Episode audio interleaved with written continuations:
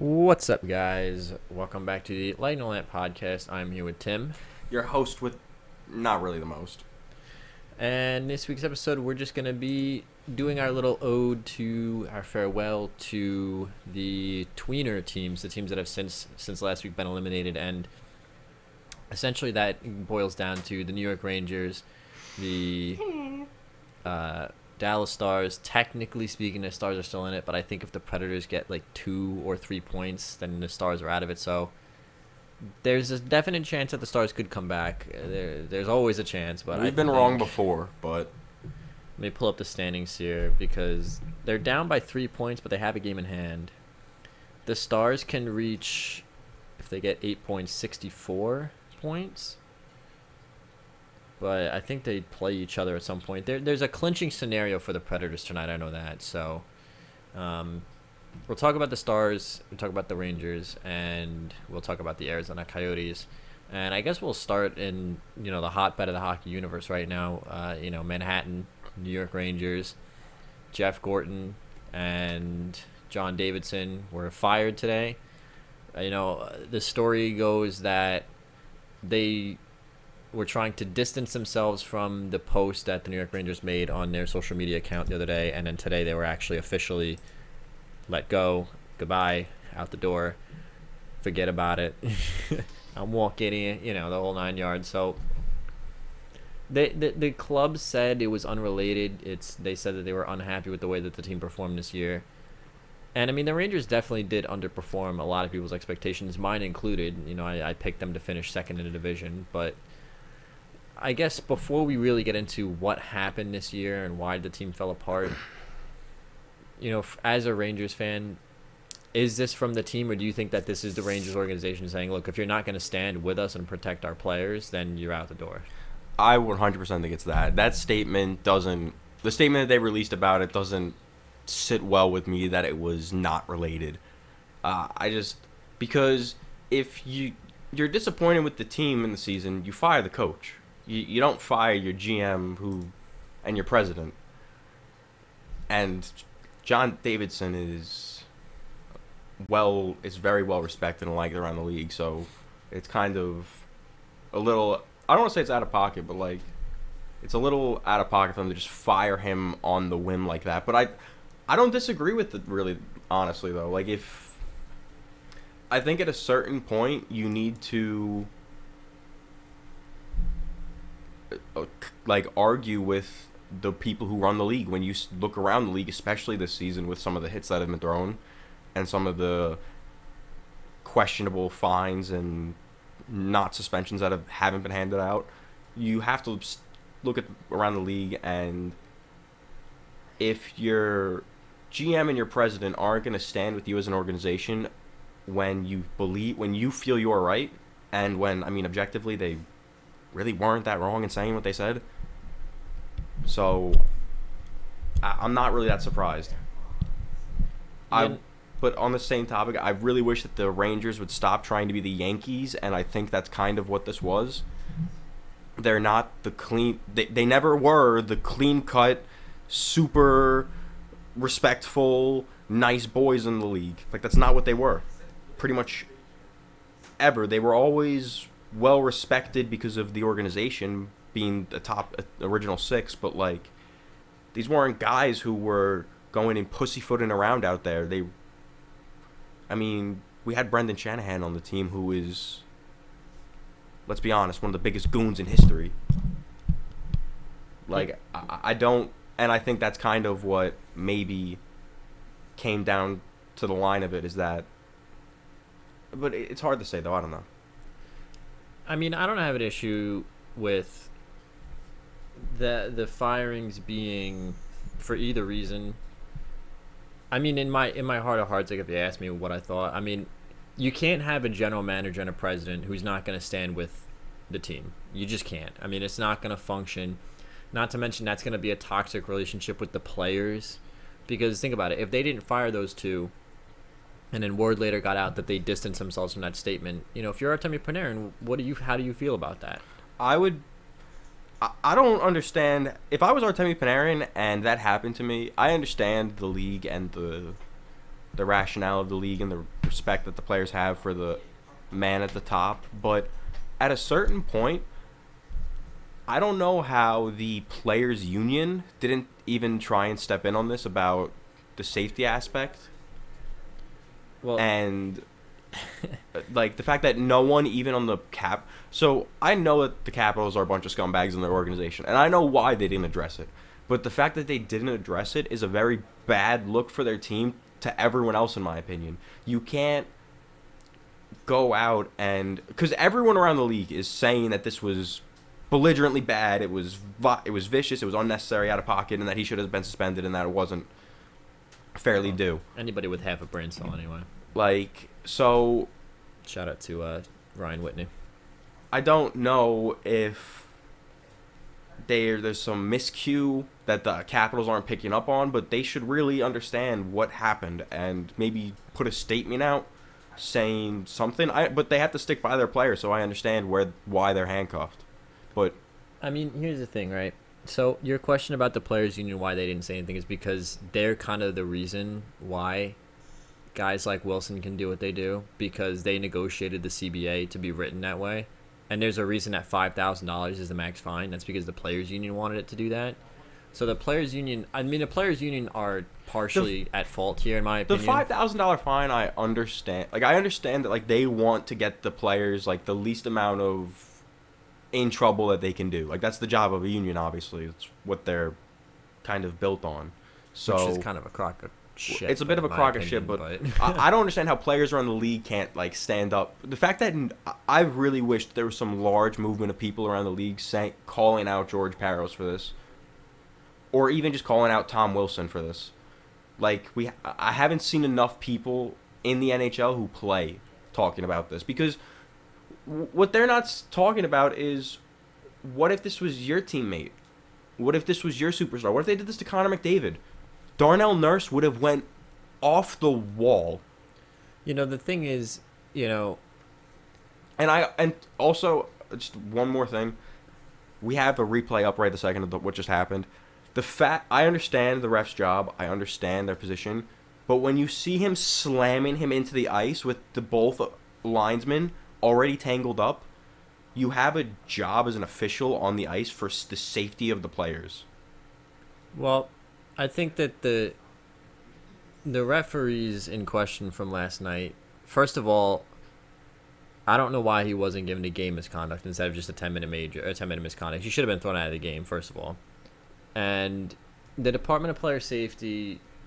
You know, I've seen a lot of people. It's funny because you said like players aren't calling him out for it, and that's you know I'm not surprised. I'm disappointed, but I'm not surprised.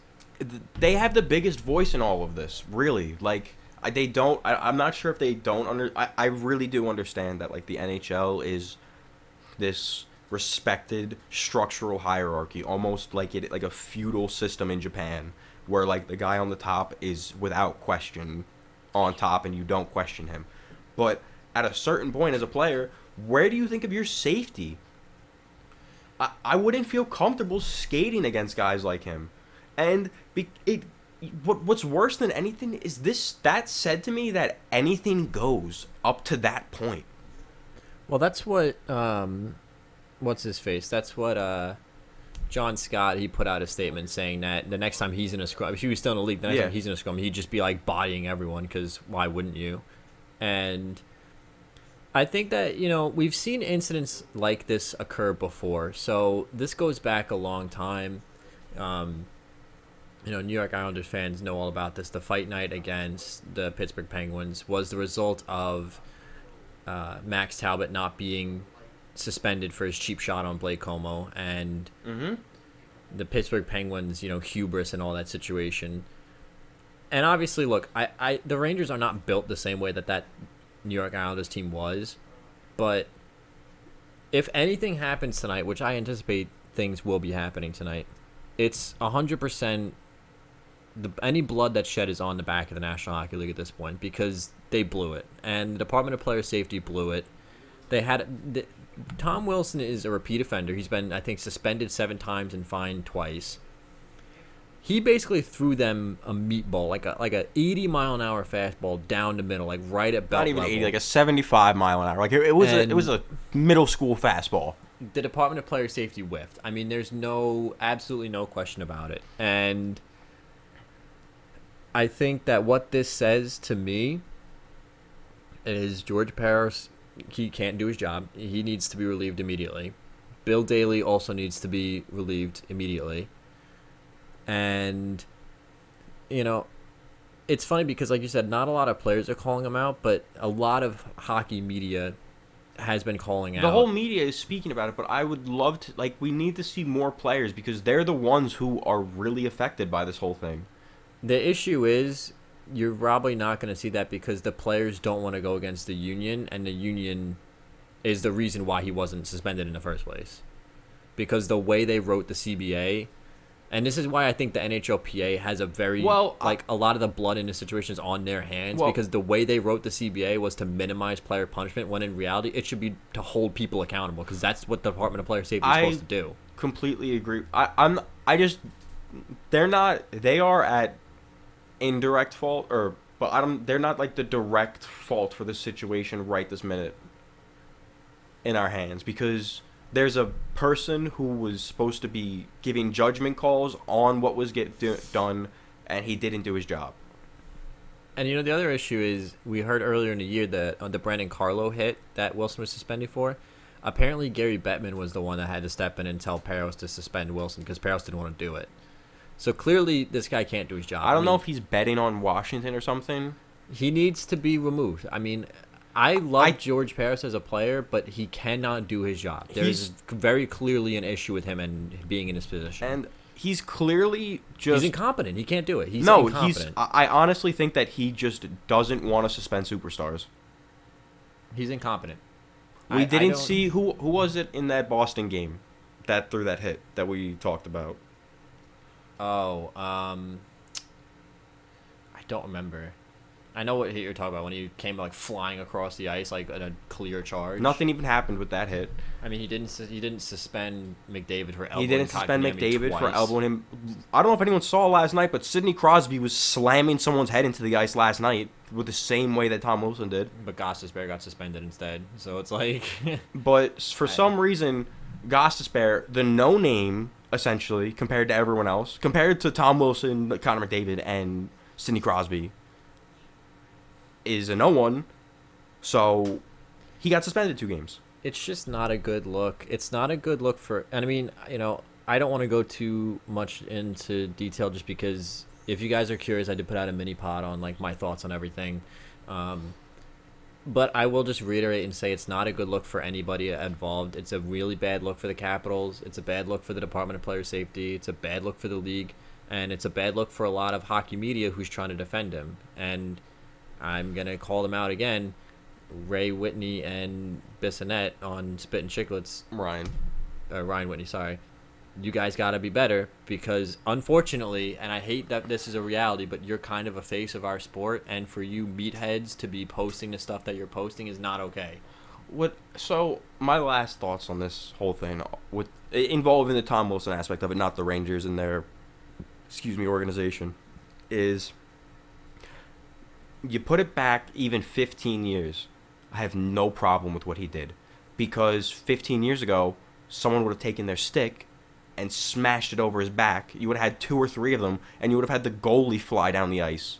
Even 15 years ago, we're talking about. Even in the early 2000 or the mid early 2000s if you did that while Kronwall was on the ice, he would have killed everyone on your team. He literally would have assassinated every single person, including the goalie. And then everyone would have, and then everyone would have just got, would have went away. They got, would have got their penalties, and the game would have been over, and no one would have cared.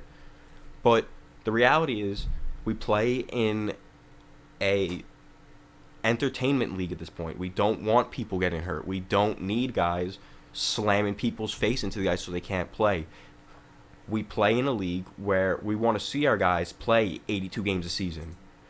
They're not meant to play 45 because someone goes and boards them face first into the boards. And if you want that to be the way it goes, and if you want to allow that, then you need to allow for the fighting and the repercussions on the ice.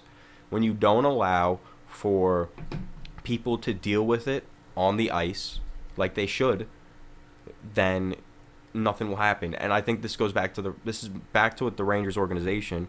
I wish the Rangers weren't such Yankees in terms of the baseball and that they weren't trying to be so clean cut and professional all the time. And I really wish that they would have that game. But I guarantee you, what Quinn said when they went to the locker room was, "Don't go out there, don't do anything, let the league handle this."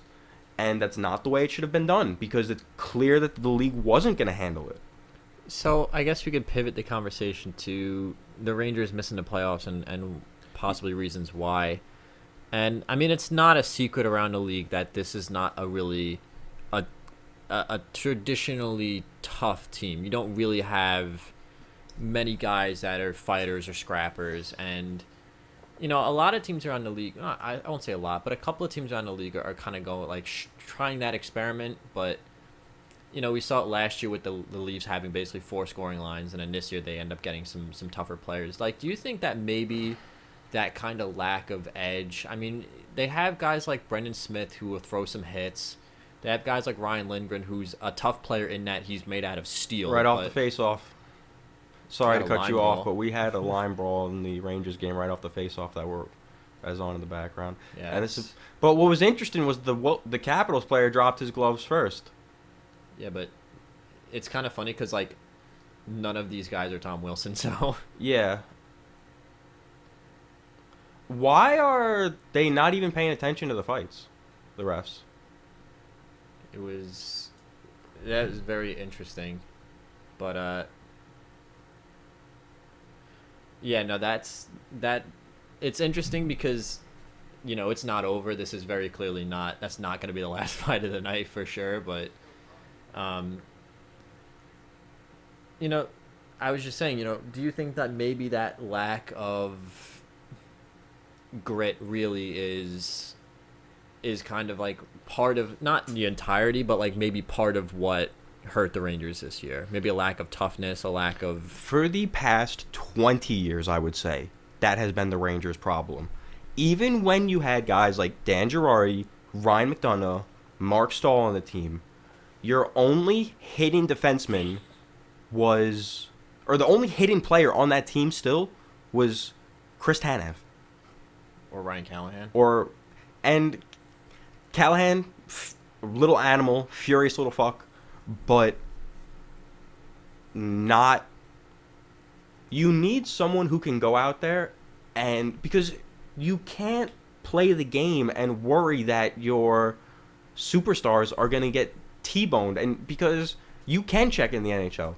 You can get away with some questionably dirty hits often. So you can't go out there with the thought that, oh, Mc, they're they're just gonna hit Connor McDavid. They're just gonna beat him around, and we're not gonna do anything about it.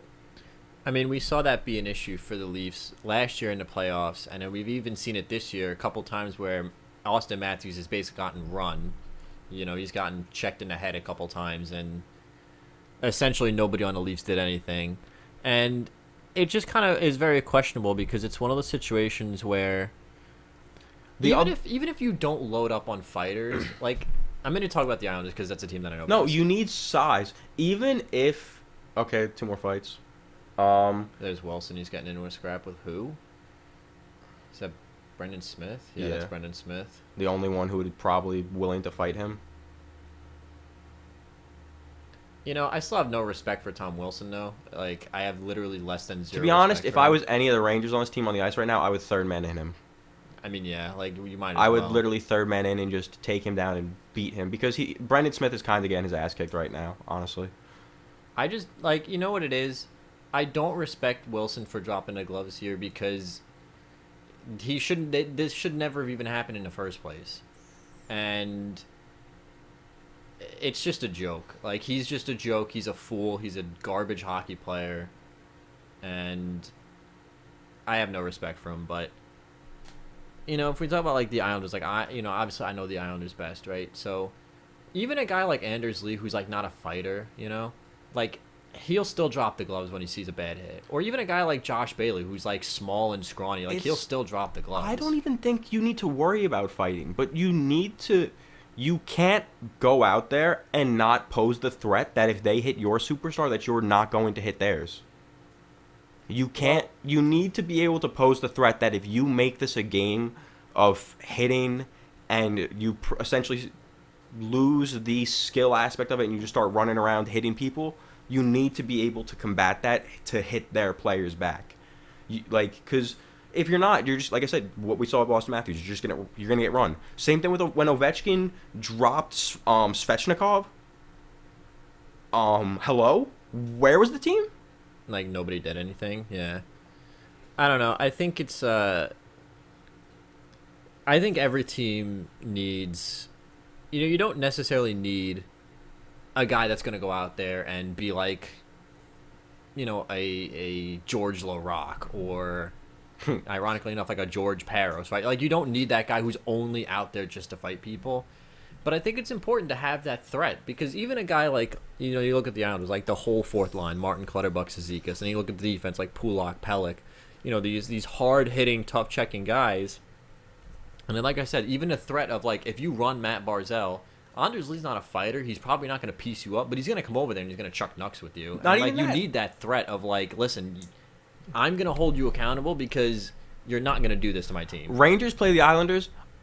Let's say Chris Kreider stupidly, because he's stupid. He's I even, I'm not even saying he intended to do it. Let's say he accidentally boards someone on the Rangers. Let's say he accidentally boards Barzal. Panarin's gonna have to have his head up the rest of the game because Anders Lee, as a captain and as a player, is gonna go for him and Kreider. You can't be. It, it's and I don't want to make it because he's a superstar, but the fact of the matter is, is he he did beat up a superstar, and you need to be able to defend your superstars. So, besides the maybe potential lack of of grit on the team, like what else do you think really was kind of an issue with the Rangers this year? I think that's. I think every issue stems off that though, because I have issues with K'Andre Miller because he's n- not physical and he tried to use his stick too much, and he played really well in the beginning of the season. He was on the money. His stick was on the dime, and then halfway through the season he lost it, and he's kind of looked shitty ever since. He's giving up turnovers. He's losing battles. Same thing. I, I would love to. s- Adam Fox, I can't really talk bad about, but the guy drops muffins and he tries to st- use his stick to get out of the situation when I would love to see him tie them up instead. I would love to see the Rangers go into the corners and boards more just to battle. They're doing they're trying to do a lot of stick work and it's not working. They have the skill to do the stick work, but they don't have the size to bat like to because Ovechkin can stick lift anyone in the league. He's a bull. He's not like seven foot, but absolute beast. So, do you think that you know that's a roster thing? Do you think you guys need to maybe like shed some of the third or fourth line scorers and, and pick up some more bigger players or I I don't know because you they're a bunch of kids who I don't know if they're gonna get bigger and work into their size or not. Like Lafreniere and Kakko, both need to. Lafreniere needs to use his size. It's a fact. He's he just needs to use his size and he needs to use his speed along with his size. He and he hasn't really come into it yet. Kakko, I just would like to see him get more into the game, but every issue that I have with the Rangers comes down to either grit or fire. They lack fire under them, and they have no grit. You know, the problem is even if a guy like Laugh, you know, who's a stocky kid, he's a big guy. Even if he gets bigger, he's probably not going to be using his size in a traditional checking role because he's a skill player. You know, I'm I'm more asking like, do the Rangers maybe need a fourth line like a Martin Cizikas Clutterbuck line just to kind of balance out the roster a little bit? Hundred percent. They need they need a good third line center who's a little bigger. So I would love to see them get maybe some power in that down that center position.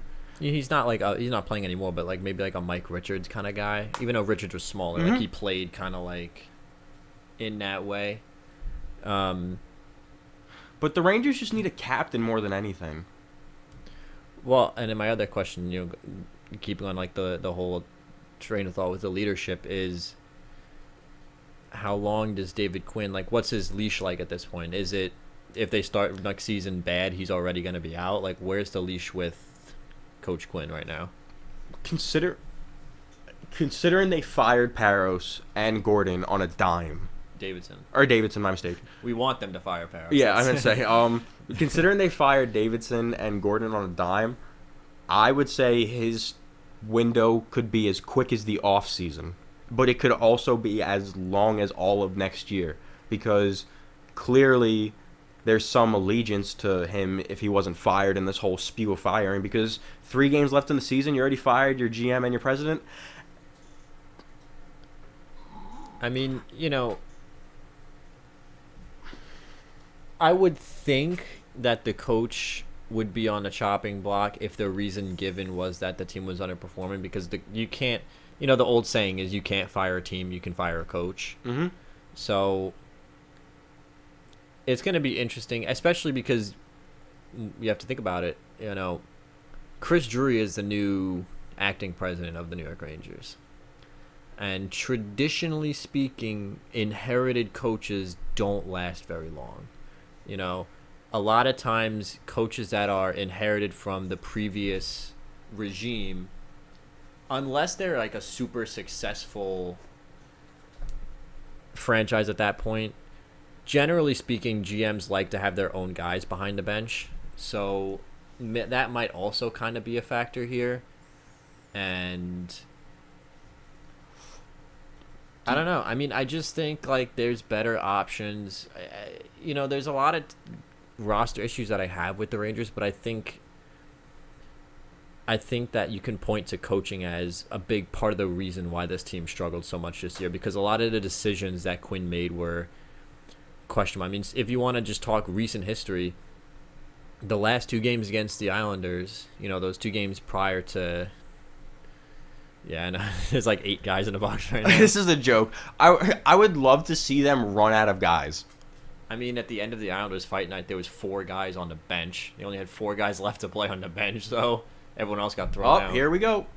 This is an awesome Rangers game. To anyone who you should honestly go watch it just because of all the fights. You just need to watch the first period. There's already been seven fights. See, it's interesting because a lot like these are obviously like very staged fights. Like these are fights that were like agreed to. I'm curious to see like as the game wears on. Well, they jumped Tom Wilson. No, no, no. Rooney absolutely jumped Tom Wilson. I'm saying I'm very I'm interested to see like as the game goes on because like these are fights like off the face off. A lot of these Early like- fights later in the game. Let's see if it's keep, if this grit keeps up. But um, let's move on to a different team. We've been on this. We've been on the Rangers for too long. Um, Let's just completely change topics. I don't mean to cut you off, but like we've been on this way too long. I mean, it's an interesting team because there's a lot of stuff going on with them, and they're a team I think that's going to be worth watching in the off season. Um, By the way, I, I don't mean to cut you off, but Strom actually did piece him up. I love, and that's crazy. But um, so, I guess the next team that we we can we can get get into here is, I guess we'll talk about the Coyotes because I don't think there's as much there as there is with other teams. Is it is it an issue of the Coyotes team being questionable? Was it an issue of them just having to deal with some really good teams in their division? Because they are going to be going. The thing is, the Coyotes have to realize next season they're going to be back in the Central Division, so it does not going to get any easier for them next year. no, the competition arguably gets harder. So, I mean, what went wrong? Like, what happened to them this year? Did anything really go wrong, or are they just actually just that bad? I can't tell because last year I think that they've been a dumpster fire since their l- not the most recent playoff run. Do you remember their playoff run before that that they had the deep one where they went to like the second round? I think It was- yeah. I think they they only ever made it to the second round, but there was one year where they knocked off the Blackhawks. I know that. Um. I, I because last year it's odd because last year the team really was really good for the most part up until it like when they traded for Taylor Hall like you know the wheels kind of fell off the wagon for some reason like they just started dropping games left right and center like they were in the mix to win that Pacific Division for a long Phil time. Kessel was playing year. amazing. It's just odd. Like I look at, and I mean, we've talked at length about the fact that the roster is weird. It's this weird mix of like speed and youth, but also like these slow players that can't keep up anymore. I mean, I think the goaltending is good. I think Raanta and Kuemper are a solid pair. They just can't stay healthy to save their life, and I don't know. It's just a very The problem with that organization is they have no place to start. Where, do you start? Goaltending, defense, forwards. They need to pick a position to start at, and I would honestly say they should probably start at goaltending because if you have a good goalie, and honestly, for all intents and purposes, ignoring the players and speaking just from a franchise perspective, you really don't care if you burn a goalie out. You get the last maybe two, three years out of his career when the, your youth on the team finally caught up, and you actually get some competitive seasons, and then you can just replace the goalie. Not that a goalie is easy to replace, but he's a lot easier to replace than a whole lineup. Or Well- he's an easier place to start than a lineup. I mean, the question is, well, what are you building for? Are do you think that they should like? Are you saying that they should retool, go on for a full on rebuild? Like, what do you think? No, they should probably rebuild. They should pro. They should. They they need to rebuild because, like I said, they have no, they have no grounds to start. And I don't necessarily think that they, in five, six, seven years, they could be a, a young, not competitive, but they could be a young kind of. Maybe who's a, a young team that we they could be not the, the Florida Panthers are or they could be a Minnesota Wild as they are right now in like eight years.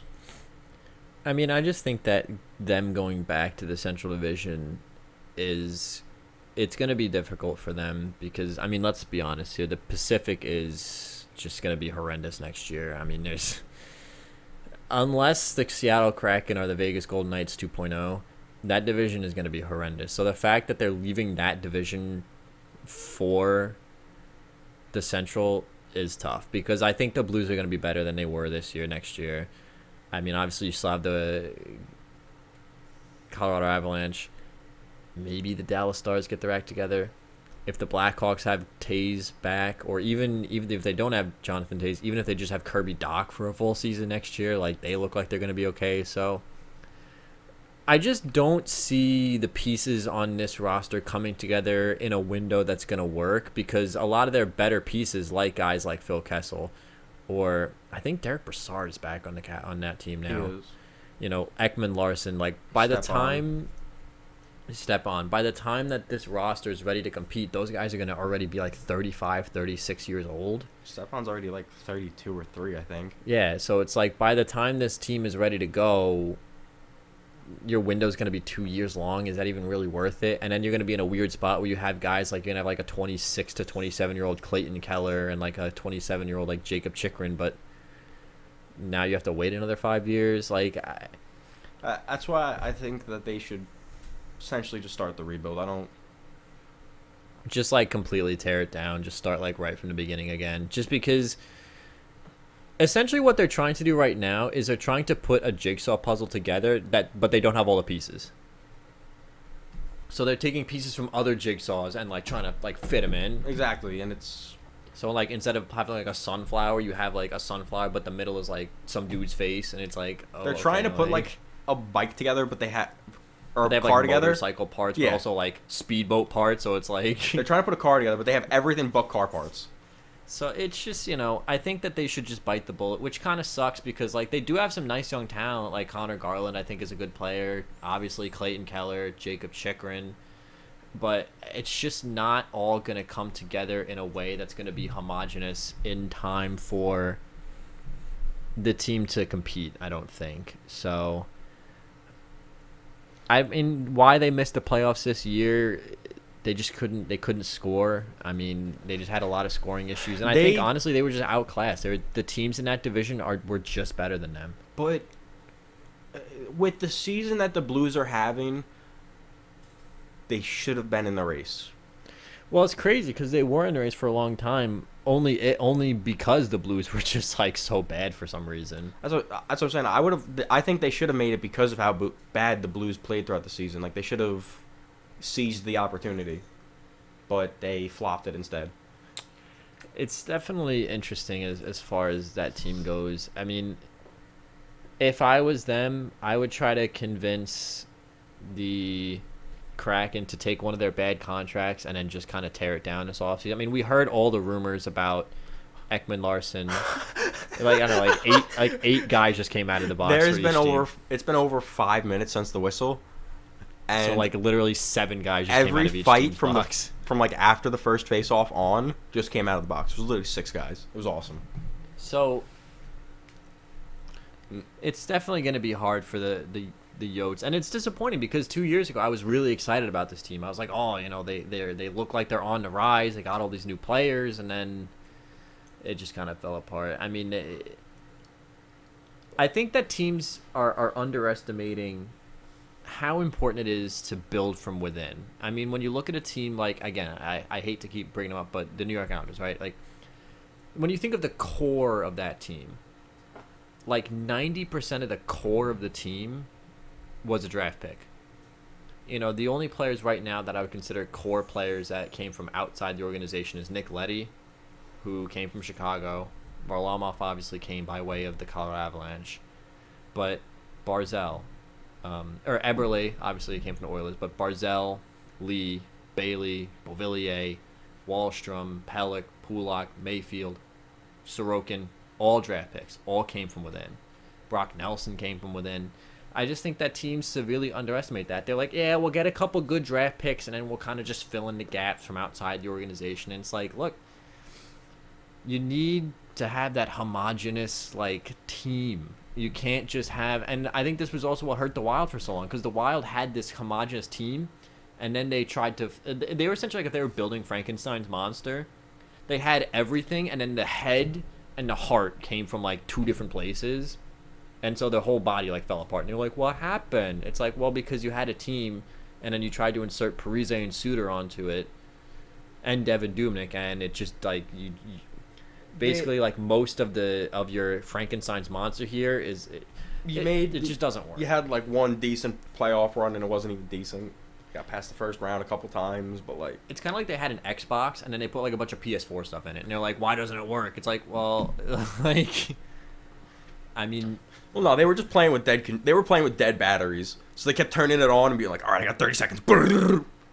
I mean, do you do you agree? Do you think that like teams are underestimating how important it is Well, to be like build from within the organization? No, I, I, I actually I agree with you to a very large extent because you can't like you can't build a team and presume somewhere down the line you're gonna get the missing piece because you get what like happened to let's say um, the Blues who when it came down to it they said oh we'll p- replace Pietrangelo in a few years like it's not a big deal we'll just you know work it out and then they Torrey Krug was the best option and he while playing really well Torrey Krug is good He's just not Pietrangelo. He's not Pietrangelo. He doesn't do the defensive job that Pietrangelo did. So, you you, you can't build these teams with these prefaces that you're gonna have these just star players like and look at the Oilers from when we were younger. Those teams every year they thought that the next draft pick was gonna be the next Wayne Gretzky, and giving a lot of them were honestly supposed to be like Nail Yakupov was supposed to be a next coming when he came out. Taylor Hall was supposed to be a next coming, and he and he when he first joined the league, he was amazing. He blew up for that team, but you, you we saw many picks, and they kept saying, and they not that they didn't have good teams, but and then they would build that, and they said, all right, we'll get a goalie eventually. We're getting first round picks. We're loading up our forwards right now. We're building a superstar roster of young kids. We'll get a goalie later. And now they've just been subbing in these goalies, and Mike Smith is not cutting it. I mean, I think you know, the Oilers are a good example of how not to build from within because they tried to build through the draft, but their problem was they didn't diversify their draft picks ever. They just kept drafting scoring forwards. Yeah, like I that I, like, I said, their issue. It's not that the building in was the issue with them. It was that they they assumed that they were going to solve a problem down the line that they couldn't solve. Well, they just didn't diversify their draft picks. Like instead of having like, you know, instead of drafting like a really good defensive defenseman high one year and then a really good goalie high one year, they were just like, oh, who's the best available scoring forward? He's my draft pick. And it's like you can't draft sixteen scoring forwards and It'd- expect the rest of the team to like come together. It eventually bit them in, didn't bite them in the ass because they got McDavid out of it, but they wound up they drove many of those superstars out of there. I think now Yakupov, he had a shitty attitude, whatever. We can talk about it another time, but like I think he could have been better than what he was. I think that they threw him out of the. I think they think they threw him to the dogs too early. Taylor Hall, they didn't stunt his career, but I think they kind of kicked him down a notch for the worse when McDavid took over and just took over his team. I mean, Eberle essentially got driven out by Taylor Hall, and then Taylor Hall got driven out by Connor McDavid. So Yeah. it's like. and I, I I think I would I honestly believe that that is part of the reason Taylor Hall was a different player before Connor McDavid joined the league. But I mean, that's also part of the issue. Is like that just goes to show that you can't keep drafting the same players because they're just going to keep supplanting each other. Like your top, if you draft a defensive defenseman in the top ten, he's not going to push your scoring winger out of your team because they're not competing for the same ice time. And you know, it's interesting because the Oilers are just kind of an example of how not to build from within. And I'm not saying like you can't have major parts of your organization come from outside your organization because there are teams who's who have had really big players from outside the team. I mean, when you look at the LA Kings Stanley Cup wins, I mean, uh, uh, Mike Richards was by way of the Philadelphia Flyers. Like he was a big Mike piece, Richards and Marian Gaborik were two of the biggest pieces on that team, and they both were brought in. But the core three or the core four really. When when somebody said LA Kings, you thought of Kopitar, Dustin Brown, Drew Doughty, Drew Doughty, and Jonathan Quick Jonathan Quick. were organizational pieces. Those are the four guys you said every time. Uh, when you when Pete when when I mentioned, most people forget that Gaborik was even on that team, and he had sixty goals or whatever. Or um, score 60, or no, um, like 30 something. it was he, he had um, I know he had something stupid in the playoffs. He had like twenty points in the playoffs or whatever Yeah. it was though.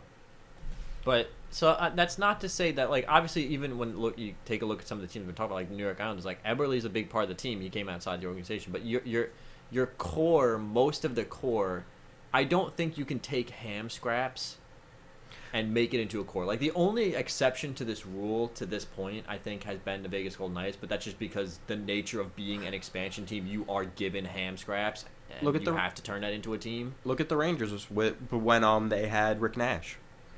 It was a most of that team, I mean, ev like McDonagh was a trade from the Canadiens, but he didn't develop in Montreal. He developed in New York. He was a New York Ranger.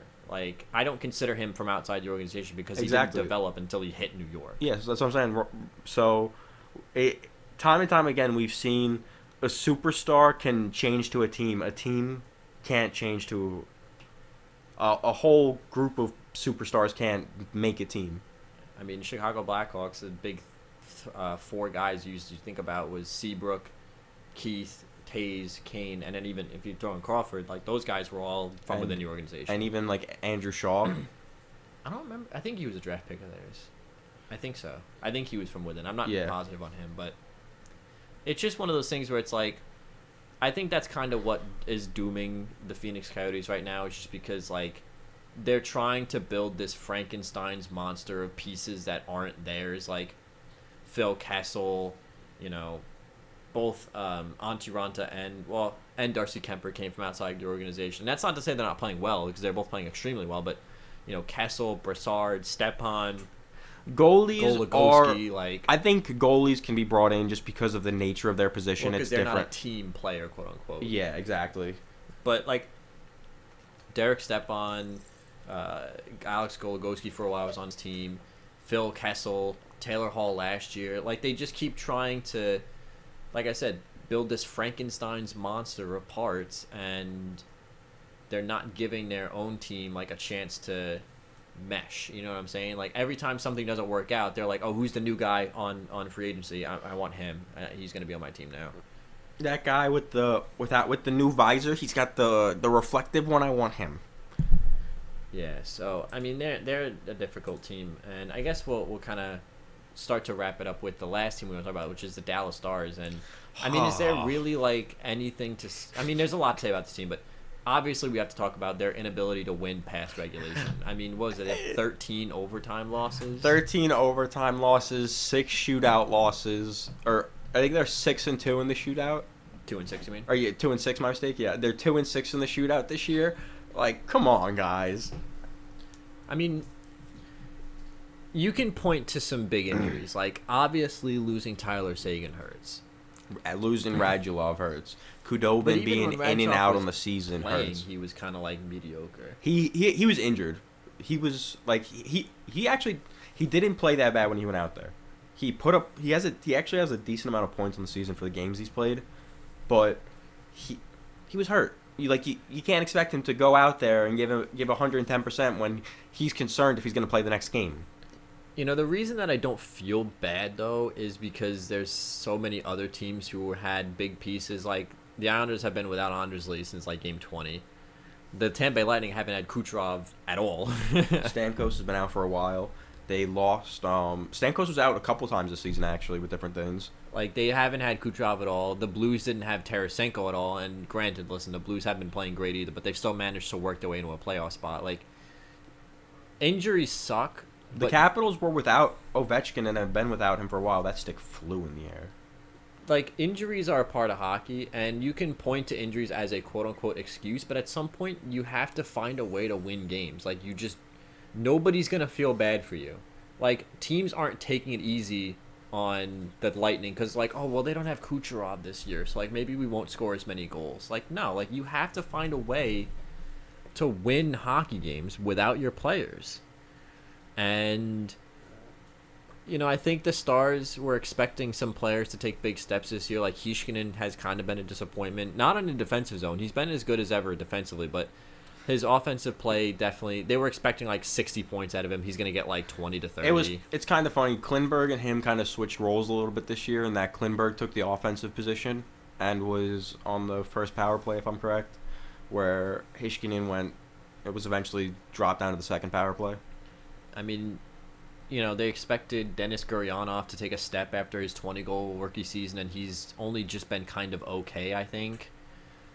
I mean, they've got a really, really nice surprise in Jason Robertson, who's been absolutely A monster. fantastic for this club. I mean, this kid, if Kaprizov wasn't playing as well as he is, then Robertson would be the runaway Calder Trophy winner because he has almost as many points as him. He just doesn't have as many goals. He's more of a playmaker. He's dishing the puck instead of scoring. So, I mean, If he doesn't even get a few votes, it'll be criminal. I just, you know, obviously the the thing that hurt the Stars this year is the lack of scoring. I mean, and we knew that going into the year. We said this last year. We said, man, it would really be nice if Dallas could maybe go out and get like one more like one more scoring winger, you know. And it's something that they just didn't choose to address in the offseason, questionably. So I guess my big question is like, what do they? Where does this leave them? I mean, you go from a Stanley Cup final to not even making the playoffs. This lead.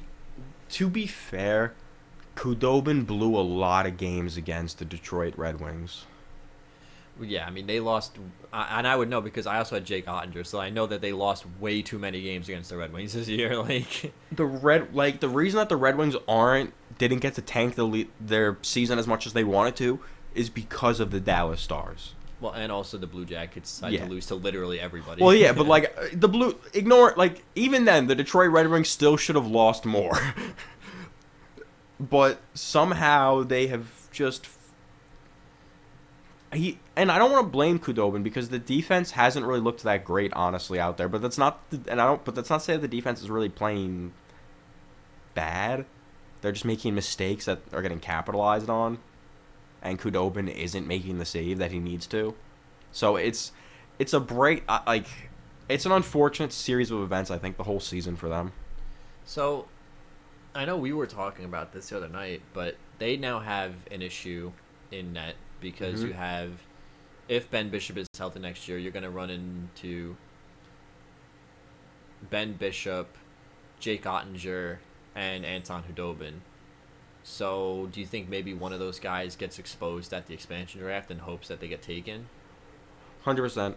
I would think that they're, but I, But we actually looked it up in the Yeah, they I can't- I don't know how I don't know how modified no trade clauses work for the expansion draft, but Bishop has a no trade clause flat, and I think Khudobin has an MNTC. So I'm not sure how those work. which to be honest, I would rather them see get get rid of Khudobin anyway. So I'm not really that. If that is possible, I would hope that they maybe try and expose him. But I mean, they're definitely not exposing Oettinger because you'd have to be out of your mind to do that. no, that kid is phenomenal.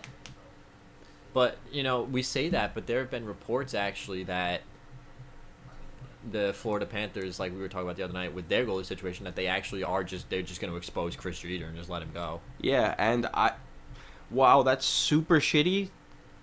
I mean, you're not exposing Spencer Knight first of all. You're not exposing any of your youth on your team. They have too many pieces to give up. Well, I mean, like just specifically in net because you have to expose a certain amount of goalies. Like Mhm. you're not exposing Spencer Knight, I'm saying and I, I, don't. Does Bob have a no trade clause? I don't. Let me see, um, let me look this up if, while you give your thoughts. either. I don't think that they get rid of Bob, but it's You wouldn't get rid of Bob because I mean you kind of can't. You invested this much money in him, like. I, I would think it'd be very good for Driedger's career too, because he's never going to get that front seat in Florida, and he kind of deserves a front seat after how he played the season. He's been absolutely amazing. He has what a two seventeen or something like that, and he's what is he not? He's seven. He's played seventeen games, I think, something like that. He's won nine. Yeah, so Bob has a full no move clause. So if he doesn't want to go anywhere, he's not going anywhere. Yeah. So It's funny because like just a couple of years ago, we were saying like, oh, like a team should really start calling the Florida Panthers about Spencer Knight and seeing if they could try to like get him out of there because he's gonna be locked behind Driedger and Bobrovsky. But then like, Driedger is 22 games played, 13 and 6 with a 217.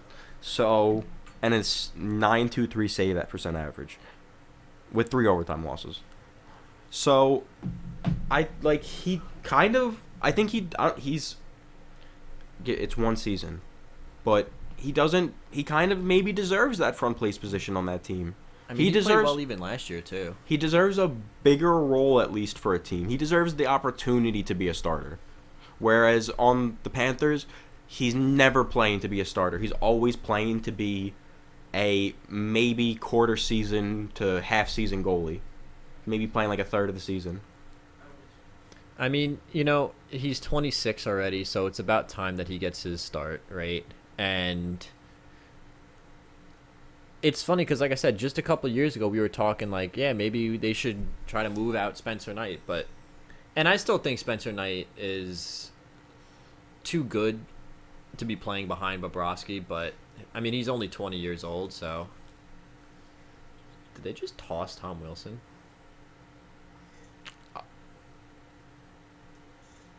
We just left the game, so like I don't know, like.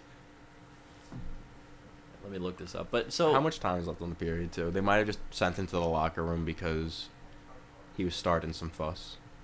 Oh no, it looks like they, they gave him two and two. They might have tossed him though. Him Sorry, and Booch got little, uh, unsportsmanlikes, and t- uh, so to break this down while Rob looks this up, um, Buchnevich and Tom Wilson were going into the corner. Buchnevich gave Wilson a little nuts tap, and Wilson didn't like it, so they had some words. They skated to center ice. They kind of got like the refs skated in between them. They were a little yelling at each other. Then Wilson skated over to the bench. He started screaming. It says Tom Wilson got a misconduct, so I don't know if that's a game or just another ten. But and it looks like K'Andre Miller might not be hurt. It, there have been four Rangers skate off with what looked like to be injuries throughout this game, for what it's worth. they gave, according to Fantrax, they gave Wilson, uh, not a game, just another ten minutes because he has fifteen minutes in Pims right now. So Ooh, look at this. S- Oh. Ouch. Oof. That's that's painful. That's never good. That's a bad one, but it's the end of the season, so I don't really care.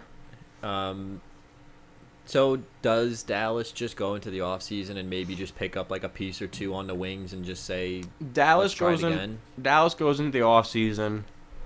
They take two weeks off. They get back in training camp, and they just see what's going on, what's vibing, who's like who's skating, who wants it, and really just. I, I think the worst thing they could do would be take the season and overreact. I think so too. I think that this is. You can point to a lot of injuries and say that this is kind of an anomaly, honestly. And you can look at the overtime games, and yeah, Khudobin didn't play that great, but he was f- fighting an injury the whole season, and they also all got COVID at some point. So not all, but like a bunch of them got COVID, and they were on COVID protocols for a long time. That team, which is why they're even still in the race because they were delayed so long. So, it, it, you take this season and you chalk it up, especially after how they played in that bubble. Yeah, and you know, this the, the team. It's not a young team. Like guys like Benn and Radulov, like they're starting to get up there, but it's not a team that this one season was going to make or break. I mean, I think especially with Jason Robertson playing as well as he is, you know, you can go into next year and say, all right, well, we're going to be healthy this year. Seguin should be healthy. Um, Gurianov and Radulov, like everyone should come back healthy. Everyone should hopefully come back healthy, and anyone who had a lingering injury should have like their surgeries or their like care done to them so they come back full. It's part of the reason why we haven't seen Stamkos in these past few games, if I'm correct. He's been. I mean, a lot of teams are resting players. it's- if right I'm now. correct, Stamkos is healed at this point. He's just sitting because, or that's from what I, I understand I mean, because the he's been Islanders, like- skating every day. So I presume that he's just out because they don't want to risk it. I mean, like the Islanders last night against the Sabres scratched Mat Barzal, like healthy scratches to give him some rest. Like Bob was scratched earlier in the week. Like he didn't, he not even being the backup. Like he was just totally scratched completely. Ovechkin give, played like one shift the other night or whatever and just skated off. just to give, yeah, to give everyone some rest. So, I mean, I think if I'm the Dallas Stars, I would definitely consider trying to get possibly a scoring winger in the offseason just to give the team a little bit of help, you know? Um, maybe, and I like, there's to be guys available. I'm not to say Taylor Hall because, I mean, we're to go over this more about the, uh, when we get into our full on season wrap up, which is next week, by the way. Uh, like little surprise, next week um, during the COVID makeup games is going to be our full regular season wrap up, where we talk about everything, um, including like what the season meant, what our opinions on it. But, um, you know, I, I just think that they they might want to just try to get one piece. Like you don't even have to go get somebody like Taylor Hall who's going to cost you eight million bucks. I mean, you can go out and find somebody like Tyler Toffoli who's going to cost you like four and a half, five. You know, just a little bit of help to kind of round out the top six. If they. Toffoli isn't helping out the top six. He's making the top six. Uh, so Well, I mean, yeah, for the Canadiens, but I'm saying like a player of his caliber, like not an elite elite player, but like a guy who's reliable. You can count on him. He's going to get you 20 to 25 goals. You don't have to worry about it. You know. depending how he plays next season, we may change what we call him.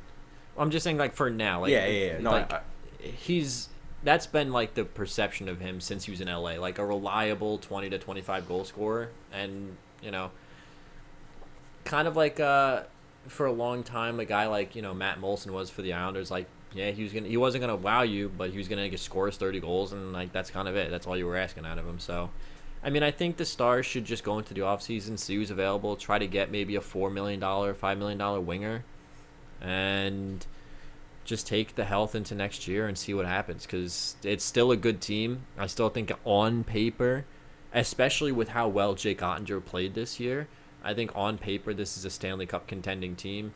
They just, you know, they just kind of got. I won't say unlucky, but there was a lack of focus past regulation. Once it, it seemed like once they got past regulation, they were like, all right, one point, that's all we need to get, and then they couldn't close it out. So, um, I guess you know, is there anything else? Any final thoughts you want to say, kind of on these in between teams that I mean, we talked about the Calgary Flames last week, so we have to talk about them again. Um, any kind of final thoughts on these tweener teams before we kind of wrap up here? Um, Nah, I mean it's we pretty much talked about just about everything that we had to, or that we wanted to. This is So, you know, like I said, a little uh, preview for next week. We're going to be doing our regular season wrap up during the week of COVID makeup games. Uh, we will be doing talk about everything that has to do with uh, what happened in the regular season. Kind of like last year, where we said like, you know, how are we going to remember this season? What did we think about it? Our thoughts, our feelings. And then the week after that, um, I'm not sure how the NHL is going to be doing it the week after that, there might even be playoffs started because the Canucks are supposed to play the Flames three times that week. But if both teams are statistically eliminated by then, they might just start the playoffs and just have those teams play it out. So I'm not sure, but next week, uh, regular season wrap up. The week after will be our Stanley Cup uh, either preview or predictions, depending on if the seeds are locked in by then. And yeah, um, just one last thing before you go. I know we talked a lot, and on me specifically, you guys know, I've said a lot, a lot of really, really bad things about the Washington Capitals, and I stand by every single one. But um, we do want to uh, extend our condolences to uh, TJ Oshie, who uh, posted that his dad uh, passed away, I believe, yesterday or the day before. Um, we all know the story about him and his dad. His dad unfortunately suffered from dementia. He had a lot of memory problems. So, um, just want to extend our condolences and our well wishes to TJ and the entire Oshie family uh, during this rough time. So, um, but other than that, uh, I think there's nothing else to really talk about. So we're gonna wrap it up here. Next week, uh, regular season wrap up. Week after Stanley Cup final preview. And yeah, so I want to thank everybody for watching, and we will see you guys again next time.